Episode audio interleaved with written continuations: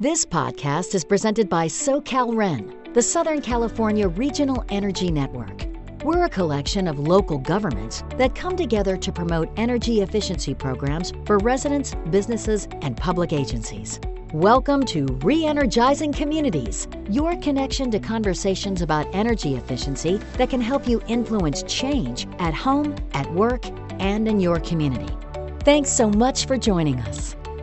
Today, our host, Julie Castro, welcomes Pam Bold, Executive Director at High Sierra Energy Foundation.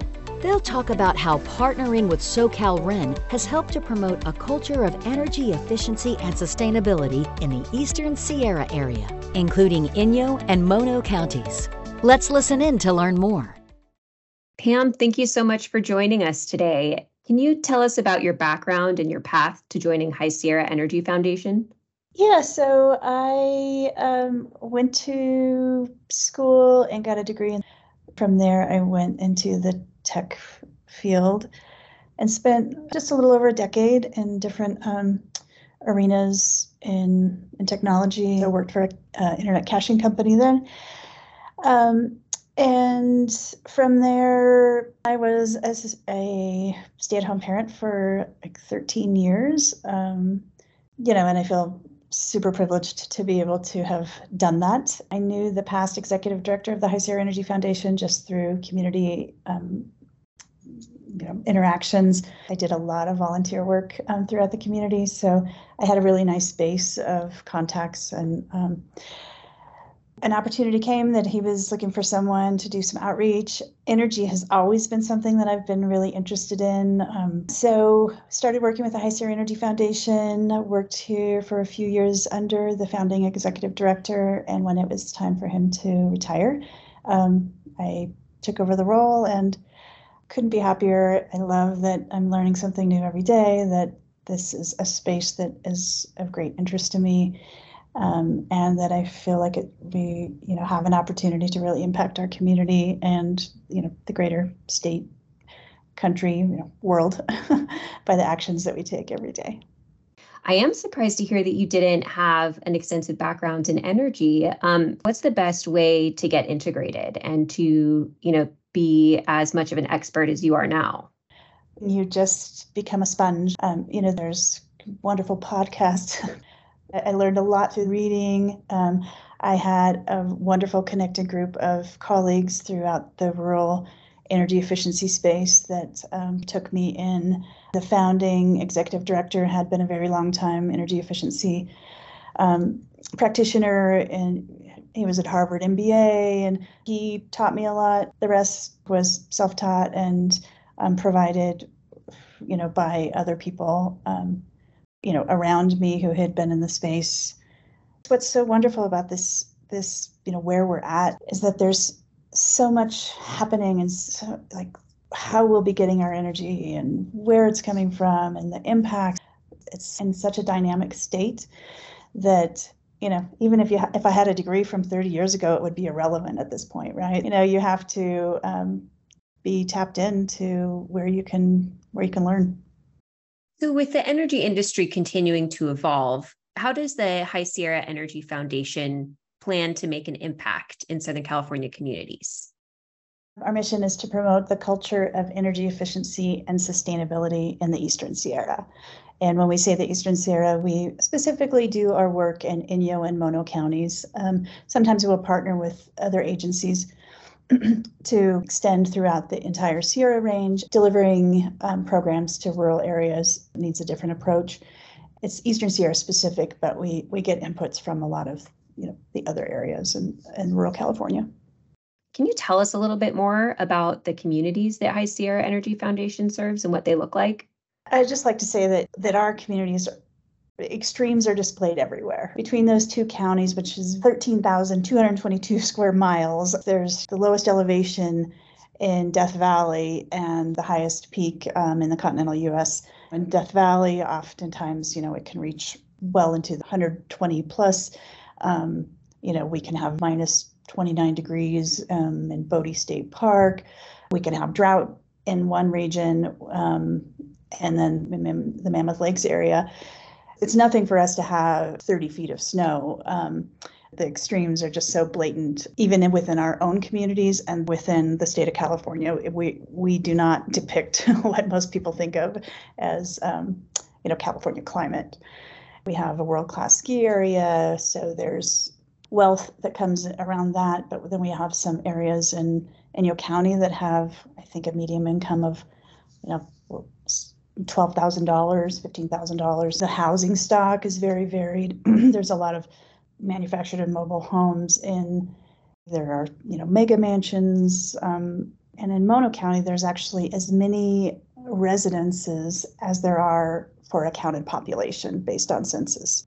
There's a lot going on here. it's very large, but the full time population um, is very small. Half of an NFL stadium would be our entire two counties worth of populations. This isn't quintessential California, and energy efficiency education outreach and programs can't be delivered in a typical fashion. Would you say there's any lessons learned um, in these two counties from uh, having to deal with weather extremes that uh, California could learn? You can't underestimate um, the need for and the benefits of weatherization. You know, it's amplified in in these extreme regions where it can be so hot or so cold and, and weather impacts. A lot of our work is very focused specifically on energy efficiency. Um, I'd like to see more of a role in ensuring that weatherization is done prior to um, some of our efficiencies. There's a order of operations before you put renewables on, make sure you're doing your efficiency. I think we should be taking a step back and ensuring that weatherization is is done properly before we go to those next um, two interventions. Pivoting a bit here, how long have you uh, partnered with SoCalRen, and what is the focus of your partnership? we actually signed the contract in March 2020, right before the pandemic um, began.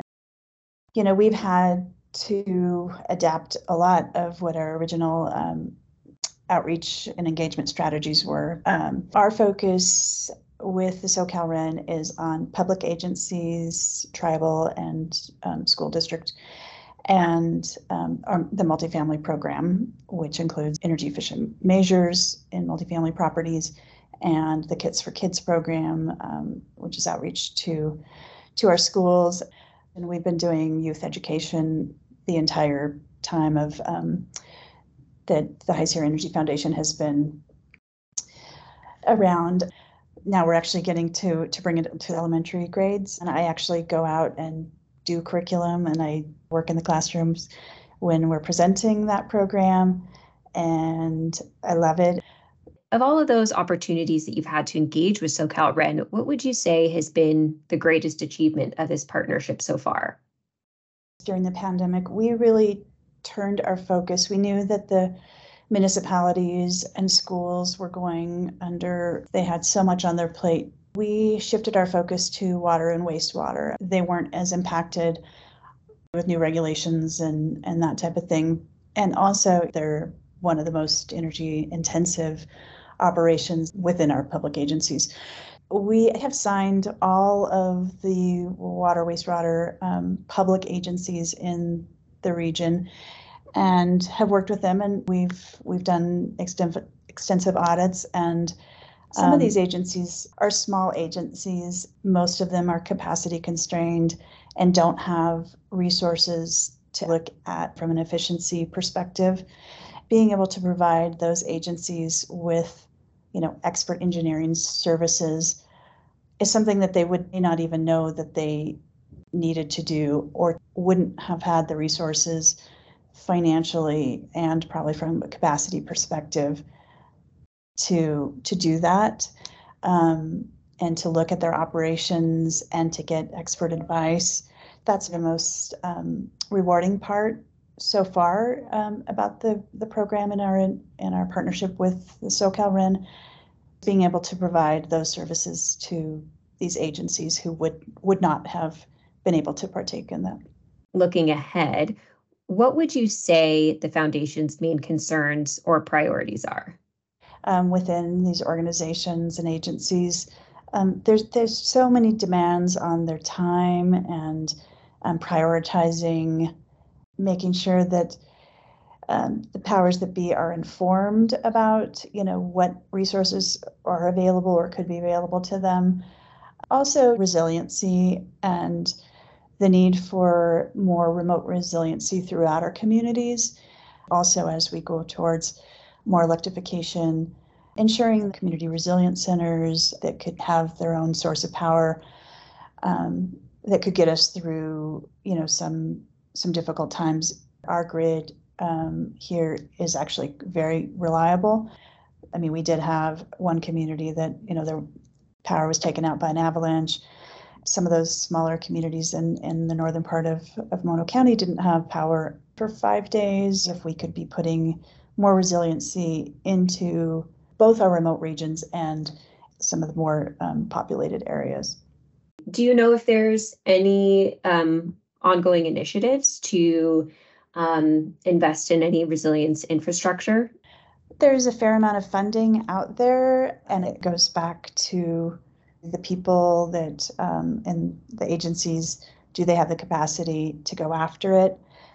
It's hard for you know capacity constrained agencies to really have the technical resources um, to go after funding like that.